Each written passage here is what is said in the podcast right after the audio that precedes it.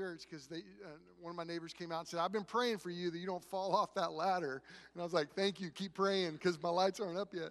Um, but I, my son got on the top of my roof because that's why I had a son, so he could uh, get up there and I don't have to. But um, that's one of the reasons. Also to mow, that was good too.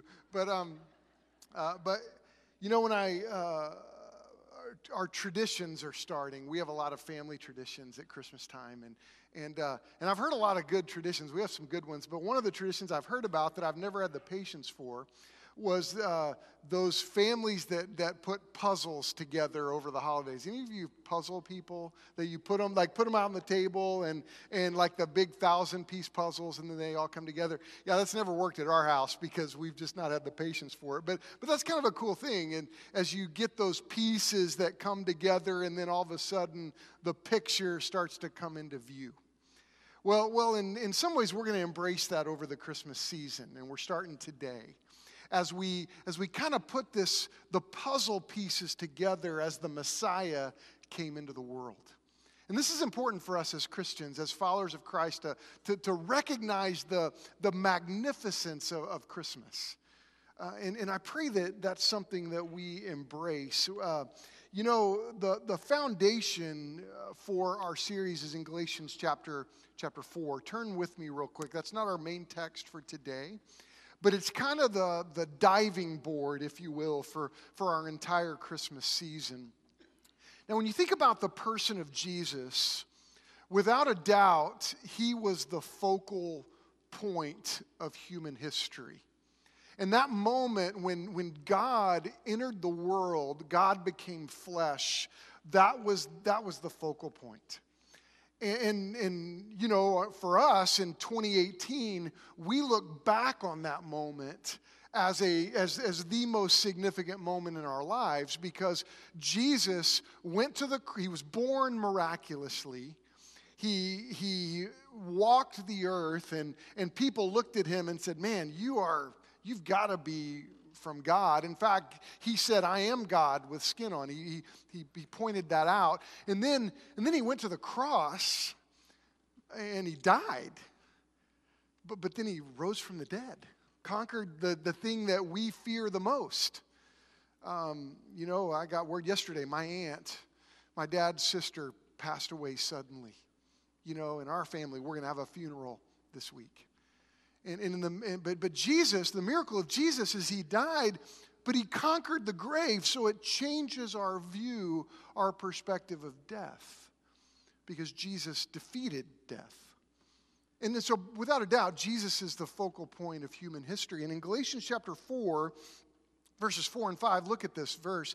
Uh, Paul's writing to the Galatian Christians, and we've looked at this in the book of Acts how, how when, when, when Paul began the church at Galatia, he was used by the Lord. He writes to them in this letter, But when the fullness of time had come, God sent forth his Son, born of a woman, born under the law, to redeem those who were under the law, so that we might receive adoption as sons. Now, now we're going to come to this in, a, in about four weeks. Uh, this passage of scripture, but it's the diving board that we're utilizing. That, that this phrase, the fullness of time, it's an interesting phrase. It's one Greek word called pleroma, which, which is a, a word that really means, uh, it puts an emphasis on completeness. It brings the idea of it's a full measure, it's, a, it's, a, it's totality. That's the idea that, that, that Paul writes this moment in history was, was complete. It was the fullness of time. God sent his son, born of a woman. And, and, and basically, when you look at the point of Jesus, it's like all the puzzle pieces are coming together in the person of Jesus. And, and that's why we worship him. That's why we surrender to him and look to him. And, and and, and you know, I, I pray that over the next several weeks, we'll really be amazed as these pieces come together. Now, if you have your now in your Bibles, I want you to turn to our text today. It's in 1 Peter chapter 1. And this is one of my favorite passages of Scripture, and it's to it's to be the first piece of these puzzle that, that as we as we kind of put this fullness of time together, as we understand that that it was a perfect time for for Jesus to come. Now now before we get into 1 Peter one, we're going to look at verses 10 through 12. Let me give you a little background of 1 Peter.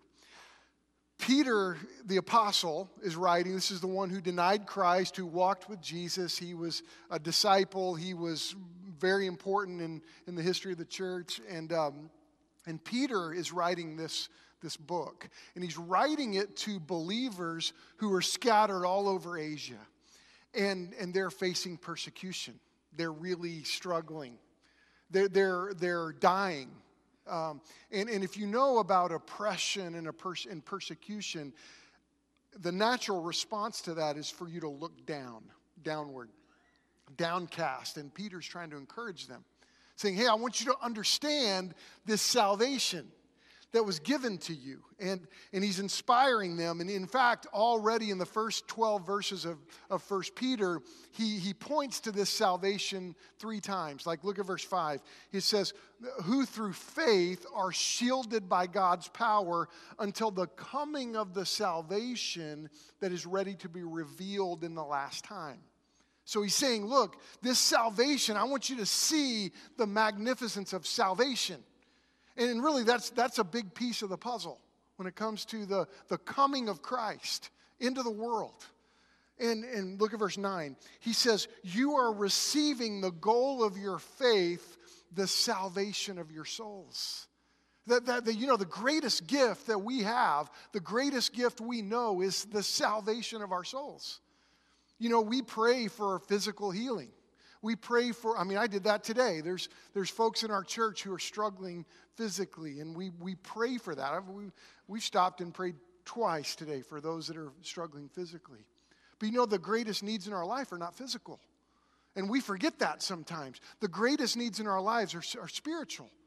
That's the greatest need. Because the reality is, no matter, at some point, this body is going to break down. I already feel it. I'm 47 and things I feel it. Anybody with me on that? Feeling the body breaking down? You know, my Paul, Paul Purefoy is my father-in-law, and he's preaching today at Calvary, and uh, this passage, and and he said one of the things I'm thankful for uh, over at the Thanksgiving table because I'm thankful for that my body is.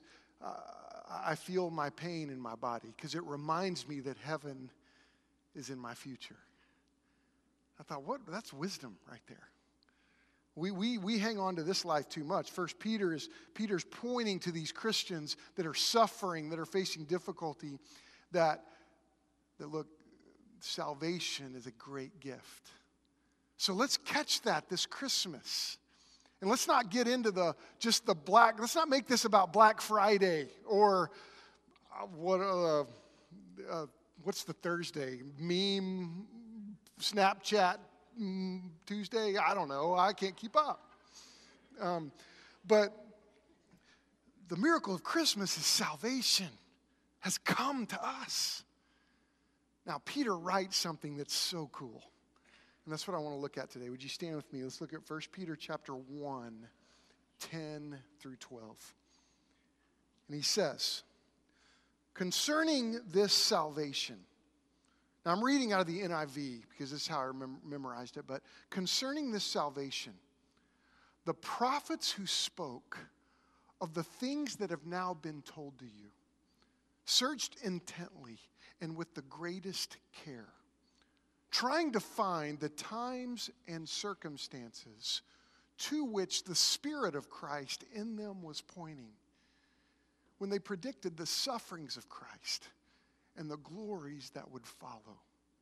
It was revealed to them that they were not serving themselves, but you. When they spoke of the things that have now been told to you by those who have preached the gospel to you, by the Holy Spirit sent from heaven, even angels long to look into these things. And this is the word of the Lord. Thank you. you may be seated. Now, this is really cool. Now, so let's, let's, let's look at this huge puzzle piece. Um, now, this salvation that has come to us.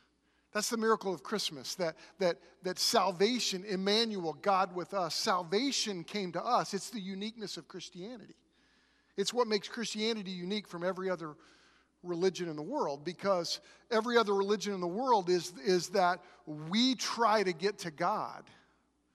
But, but Christianity is, is different. It's God came to us. It's the only one where God came to us. Why? Because we can't get to heaven on our own.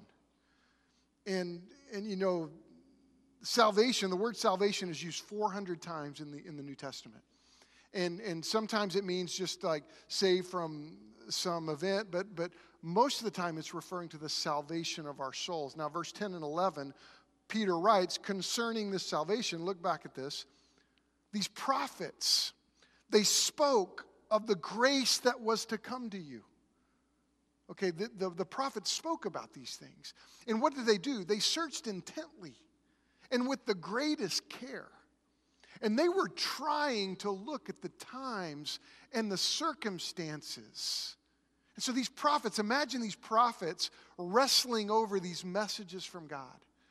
And they're looking at the times, they're looking at the circumstances, and, and they're and, and, what's going on is the Spirit of Christ in them was pointing them to these sufferings of Christ and the glories that would follow. Now, what's what's really cool, Peter is telling them how miraculous salvation is. Now, now I want you to see the, these, these prophets. Who were they? They were spokesmen of God. They were spokesmen for God. And, and they're almost like field reps, that they're, they're representing God to the world. And they're saying, hey, this is a message from God that the world needs to understand because God has revealed himself to us. We couldn't know God without him revealing that his will, his his person to us. So that's how we come to know God. And, and these prophets revealed this to them. So I want you to think of them like archers. And, and, and, and, and Isaiah wasn't like, imagine Isaiah been this prophetic archer and he is shooting this word from God into the air. God gave me this word and I'm going to shoot it. Daniel, this prophetic archer, he's shooting this truth about God into the air. You, you have Zechariah. He's this archer. He's shooting this truth in the air, this revelation of God. David, this archer, he's shooting this truth into the air. And all these arrows are flying through history at different times. And what do they do? They all end up landing on one person Jesus. It's amazing, it's miraculous. And each one of them were given specific revelations. Now, now in the scriptures, I want you to see that, I want you to know this. There are 330 predictions of the Messiah made by the prophets in the Old Testament over a 1600 year period. So I want you to think about that. Over 1600 years.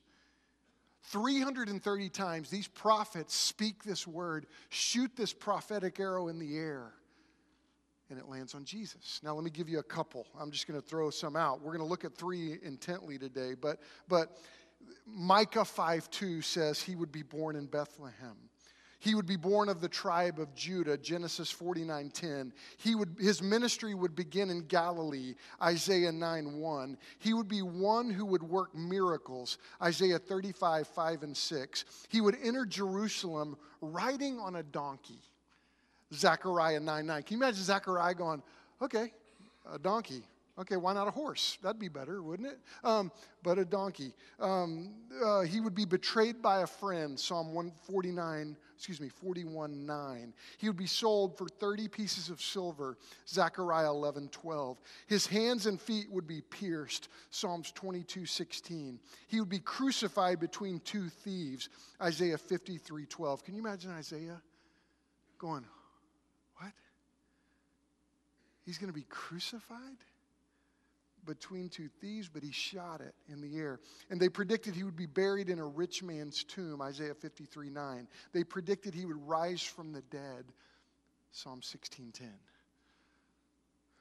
What's interesting is, is Jesus came in this miraculous way, and the prophets, they were working and they were trying to understand these things to which the Spirit of Christ in them was pointing. But verse 11 says, when they predicted the sufferings of Christ and the glories that would follow. So, so what's interesting is these prophets are putting together this puzzle piece. Now, because it would take us probably several years to unpack all 330 prophecies, um, I do want to point out remember when Jesus was walking on the road to Emmaus? Remember that? Uh, I, I, hope, uh, I, I, wish we had the full, uh, um, the full um, transcript of that moment because Jesus is walking. He had just he had risen from the dead, and these disciples are on the road to Emmaus. And it's recorded in Luke 24. In Luke 24, 27, it says what Jesus did. And beginning with Moses and all the prophets, he interpreted to them in, in the scriptures the things concerning himself. Can you imagine that moment? of listening to Jesus start from Moses and go through all the prophets saying, hey, fellas, that, that was me. Cool, huh? And, and this is why, and this is important to say today, this is why we study the Old Testament and the New Testament. This is why we can't unhitch these two together. Because the, the Old Testament gives us background for the New Testament. If we just had the New Testament, we'd have all these arrows going, well, how'd these all get here? Huh, we just have these arrows here. But the Old Testament's where these arrows were shot. And, and one scholar put it this way the New Testament is contained, the, New Testament is the old contained, the old is the new explained. And so we, we see it in, in, the New Test, in the Old Testament. This is why we can't unhitch these two.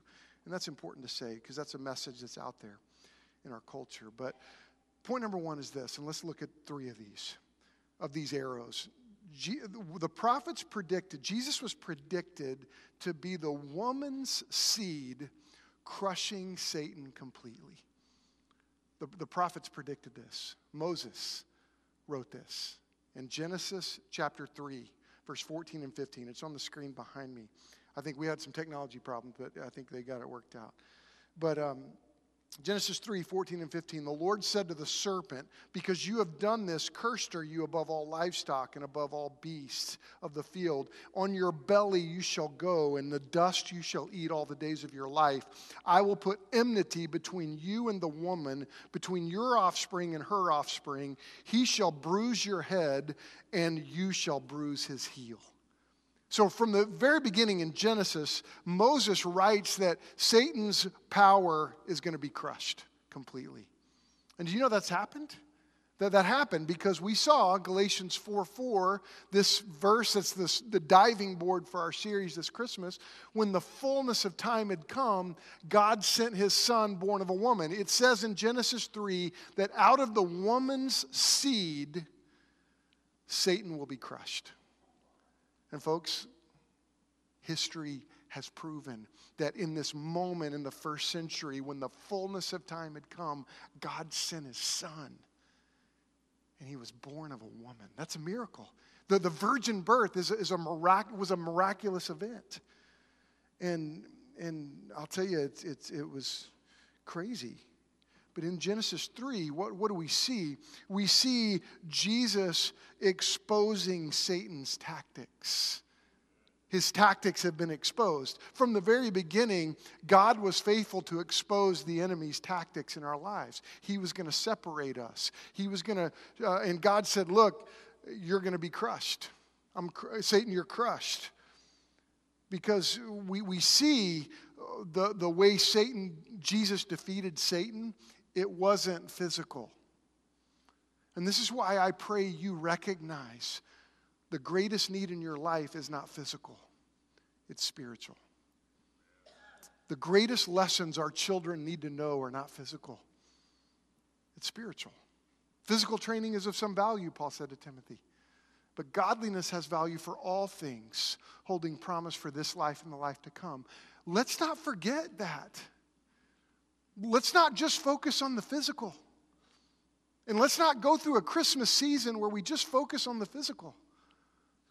Um, Jesus exposed Satan's tactics. And Jesus also in this in Genesis 3, he defines Satan's boundaries. He says, I'm going to put enmity, I'm going to put separation between you and the woman, between your offspring and her offspring. And, and he's going to bruise your head, and, you, and, and he, he'll crush your head, and you'll bruise his heel. You, do you know what's interesting about Satan and his tactics? Do you know that Satan and his demons always submit to God? I mean, always we kind of, I mean, God bless our, our charismatic brother Carman, who remember the Sunday, remember Carman? Remember he's from Tulsa. Um, but he wrote the song Sundays on the Way, where where like, oh, Jesus is down, and Satan say, oh, he's gonna, is Jesus gonna make it? It's not a battle like that. When God shows up, Satan sits down. When, when, I mean, the Bible says when we submit to God, what does Satan do? He flees from us.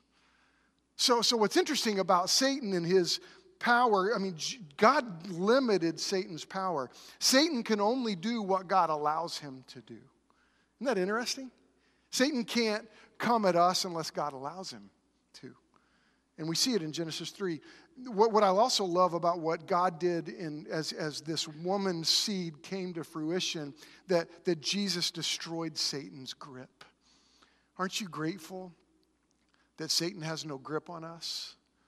And that's why I love what Jesus said in, in John or in John chapter 10, my sheep listen to my voice. I know them. They follow me. I give them eternal life. They shall never perish. No one can snatch them out of my hand. Isn't it amazing that Satan cannot snatch you away from the Lord? Satan has been limited. And, and this is important to understand. The prophets said this, and it came to pass when the fullness of time had come. Second prediction, second prophetic utterance, point number two is this it was predicted that Jesus would enter the world from the womb of a virgin. Okay, so the virgin birth. Now, we live in this, this society that is so uh, technologically advanced. It's our new uh, Tower of Babel, if you will.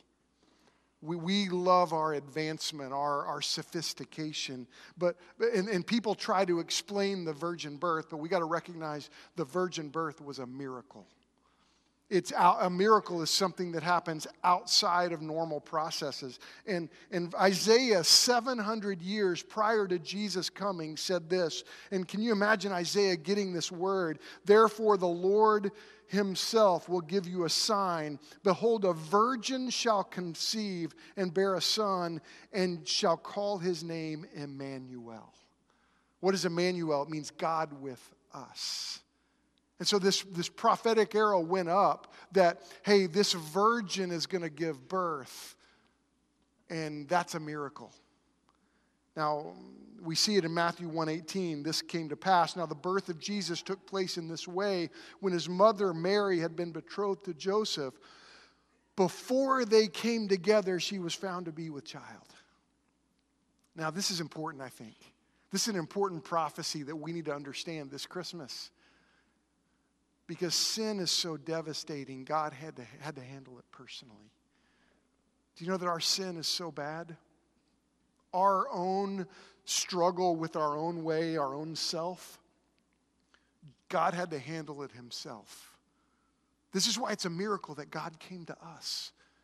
This is why it's a miracle that, this is why Christianity is unique. We needed a Savior. We cannot save ourselves. Sin is so bad in our lives. And we live in this world that is convincing us that sin is okay, that being lost is okay. It's not. It's devastating. sin is so devastating, a miracle was required.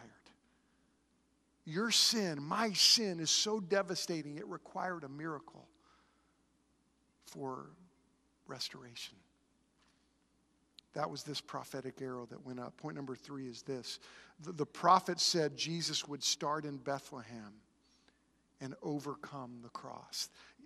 Micah 5 2 says this But you, O Bethlehem, who are too little to be among the clans of Judah, from you shall come forth for me one who is to be ruler in Israel, whose coming forth is from of old, from ancient days. Micah gets this, this word from God that out of Bethlehem, I mean, that'd be like out of Gotebo or something like that. They're like, why Bethlehem? You know where Gotebo is? I preached in Gotebo one time at Gotebo Baptist Church. I think it's one of the oldest churches in the world. There were about seven people there. And, um, but, but out of Bethlehem, can you imagine Micah going, surely we can do better than Bethlehem? God, huh? And God says, write it, write it down. Okay, okay, Bethlehem. Out of Bethlehem it comes. And then Isaiah gets this word. Surely he has borne our griefs and carried our sorrows, yet we esteemed him stricken, smitten by God, and afflicted. But he was pierced for our transgressions, he was crushed for our iniquities. Upon him was the chastisement that brought us peace. And with his wounds, we are healed.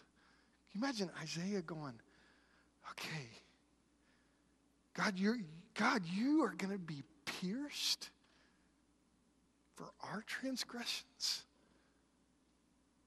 Okay.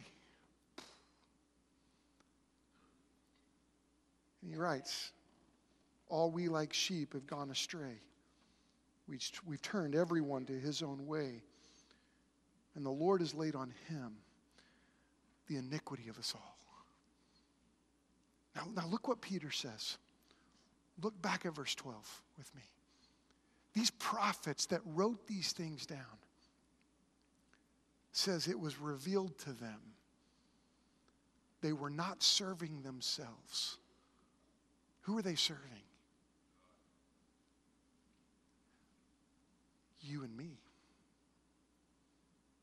They were serving us because they were saying, look, there's going to be people in coming generations that need to know this. They were not serving themselves, but you. When they spoke of the things that have now been told to you. Then, then what's going to happen? There's going to be some that are going to preach the gospel to you. The people will be called to share the gospel to you.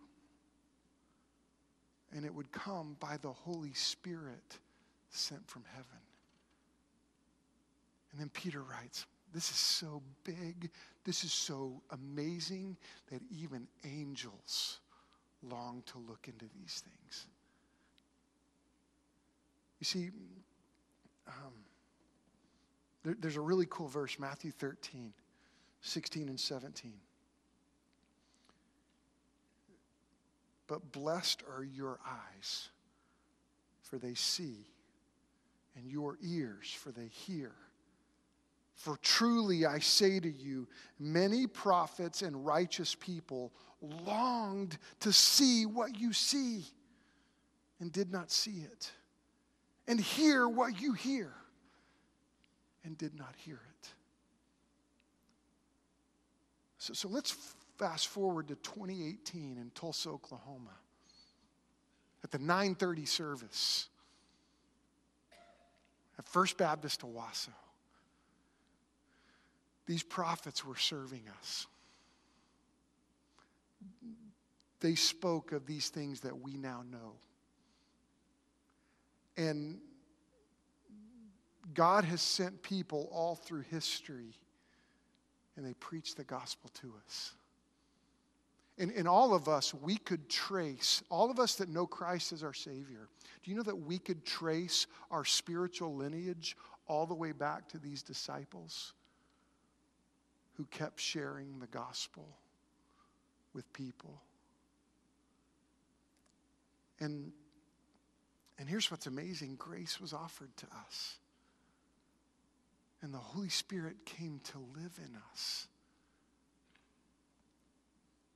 And, and, and here's the thing the combination of the gospel message and the power of the Holy Spirit is, is a combination that still works today. Have you ever heard, have you heard of John Chau? Have you heard that name? John Chau? John Chau was killed on November 16th, 2018. And in the clutter of all the news and all the political discourse and all the things going on, it's buried somewhere. And, and let me tell you about John Chau. John Chau is a missionary. And there's a, there's a people group in the Bay of Bengal. And, and the, the country of India is protecting them because they've never heard the gospel. They're, they're an isolated people group. And John Chau was a missionary working to go share the gospel with them. He'd been working for the last three years sharing the gospel with them. And, and, and on November 16th, uh, he went for the second time to make contact with them. The first time he made contact with them, they shot at him with a bow and arrow, and he was wounded when a bow, an, uh, an arrow pierced his Bible, and he was wounded, and he got away, but he went back. I don't know about you, but if somebody's shooting an arrow and my Bible saves me, I'd be like, woo, God, I pray for him but I'm out. But he goes back. He took all these gifts with him. And, they, and he, he was killed by them, sharing the gospel with them. And you know that, that there's, there's a lot of chatter about giving him a Darwin Award. You know the Darwin Award? It's the, the people that die doing things that are stupid. And there are a lot of people that, that are saying, yeah, John Chau, boy, that guy, what an idiot. Why should he impose his beliefs on this people group? Why didn't he just, what an arrogant person to think that he should go tell them about Jesus. Um, problem is, we need more John Chaus. Um, because my, my concern is that we get into Christmas and we go through the motions. Ah, yeah, Jesus came. Okay, whatever. Yeah, okay. But it doesn't move us. The Quigleys are over here, and I didn't. Sorry, can I use you as an example, real quick? Um, I usually ask beforehand, but uh, a, year and a, a, year and a half ago, your house burned down, was it? A year and a half ago, somewhere. They had a fire. They live in my neighborhood. Their house was on fire. And they got out safely, and God helped them, and it was an awesome story. But, but imagine your neighbor's house is on fire, and you see it. And it's burning, and, and you think, wow, I, I need to go tell them. But, oh, what if I offend them? Oh, I don't want to wake them up. What if they're in their pajamas? Boy, they would be so embarrassed. What, what if I get like soot on my clothes? Oh my goodness, that's terrible. I, I couldn't do that. Plus, isn't that the fireman's job, not my job? I mean, we hear that and think, yeah, that's, that's your neighbor. Their house is on fire. Go bang on their door, right? Can you imagine us standing before God? And saying, Oh, Lord, I, man, I, I didn't want to offend anybody with telling them about you. I mean, what if I would have offended somebody? What if I would have hurt their feelings? You see, Jesus entered human history. God came here to rescue us. And, and it's why the world has to know about Jesus. It's why we can't, like, mildly or, or half heartedly follow Christ. When the fullness of time had come, God sent his son born of a woman, born under the law, and it was perfectly predicted. And these prophets all through history said, I've got a little piece of that.